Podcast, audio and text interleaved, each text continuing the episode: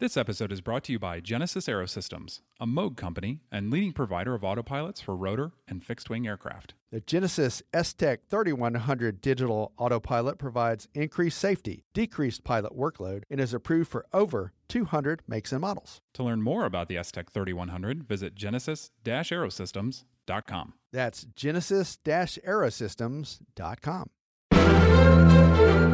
AOPA presents Never Again True Pilot Stories from the World of General Aviation. In this episode, a night cross country almost ends in grief because of the failure of a 50 cent part. Find out what happens in Engine Out at Night by Tom Hildebrandt. My wife and I started out flying on a recent Saturday to Port Aransas, Texas, in our Cessna 182 to have a day of fun in the sun with friends who had driven down the day before. Everything was fine until about 45 minutes out from Port Aransas. ATC informed us that Mustang Beach Airport was closed because of a fatal aircraft accident. We diverted to Aransas County Airport in Rockport where the manager said Port A would probably remain closed until Monday. Our friends came across the ferry, picked us up, and put us up for the night, and we all had a great time. Sunday evening, we started back across the ferry, only to find a one hour line. No problem, part of the flight would be at night, smoother air. My wife asked me to call the airport and have them fuel the airplane so we could just leave. I argued that self serve would save us 20 cents a gallon, but then agreed and called the airport. We kicked the tires, lit the fire, and were off.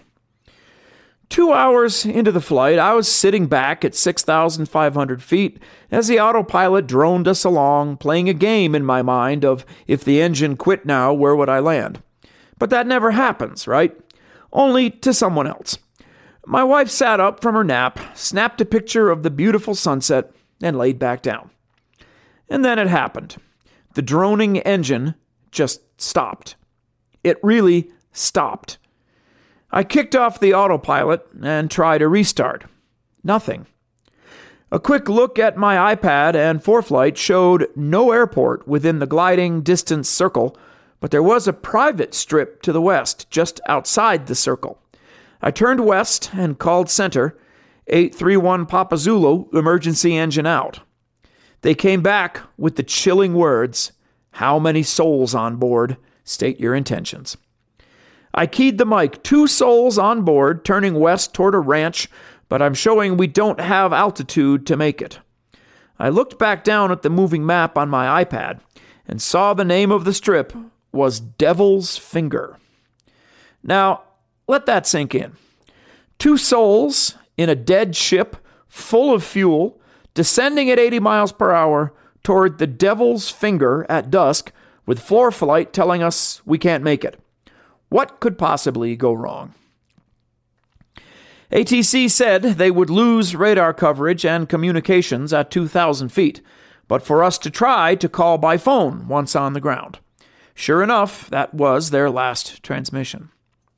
The iPad now showed we just might make it.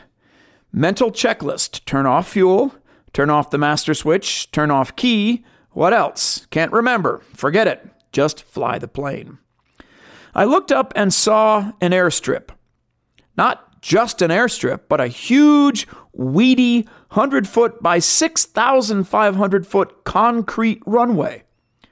I was later told it was a World War II military airstrip where they tested radar back in the day. Beautiful. But now I was too high, so I put the airplane into a steep slip that would scare the heck out of anyone not familiar with the maneuver, like, say, my wife. She was wide eyed, but to her credit, she never said a word. Just as we got near the ground, I took out the slip and heard the sweetest sound chirp, chirp, chirp three tires touching down softly with the prop frozen in place. I hit the master switch and an airplane somewhere above keyed up asking, 831 Papa Zulu, are you still with us? And I gladly answered, safe on the ground. I looked over at my wife, who had been quiet and peaceful looking the whole time, And that's when the tears started flowing. She said she had been praying for the full seven minutes it took to arrive where we were now standing. And that was the middle of nowhere on a more than 5,000 acre ranch. This old runway was surrounded by a 10 foot fence, and it was now getting dark with no cell service and not anyone or anything in sight. An hour later, a highway patrol officer drove up to the gate and helped us climb over the 10 foot fence, telling us we wouldn't believe how hard it was to find this place back in the boondocks through three separate gates. As we walked to the top of a hill, a sheriff's deputy handed me a phone with an FAA representative on the other end, anxious to know if we were all right and all the details. A local sheriff's deputy put us in the back seat of his car and took us to a town 18 miles away to get something to eat and a hotel room for the night. The next morning, my awesome aircraft mechanic drove three hours from Wichita Falls and found a gasket had come unglued from the air intake box and got sucked into the carburetor, stopping airflow and killing the engine. A 50 cent rubber gasket had brought down our airplane. We thanked God for getting us down safely and for giving me instructors who surprised me in the past by reaching over and pulling the power during flight and made me uncomfortable by demonstrating how to perform a rapid descent slip. I'm also thankful my wife talked me into calling ahead and splurging on the extra 20 cents a gallon to have the airplane ready. If we had taken the 20 extra minutes to fill the airplane ourselves, all this would have happened after dark and had a very different outcome.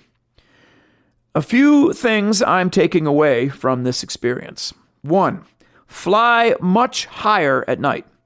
We're at 6,500 because of the best tailwind altitude. I don't care anymore. Two, don't fly direct to over sparsely populated areas at night. Fly airport to airport. Three, don't think of the ForeFlight glide advisor as a barrier I can't get past. And four, tell my fellow Cessna owner pilots to check the airbox gasket the next time the lower cowling is off. The Never Again podcast is brought to you monthly by AOPA, the Aircraft Owners and Pilots Association. You can find more Never Again stories online at AOPA.org by typing Never Again into the search box. While you're there, check out AOPA's mobile flight planning app, AOPA Go, as well as the many free training and safety courses from the Air Safety Institute. Find all of this and more at AOPA.org. The Never Again podcast is produced by Royce Earl. Thanks for listening. Fly safely.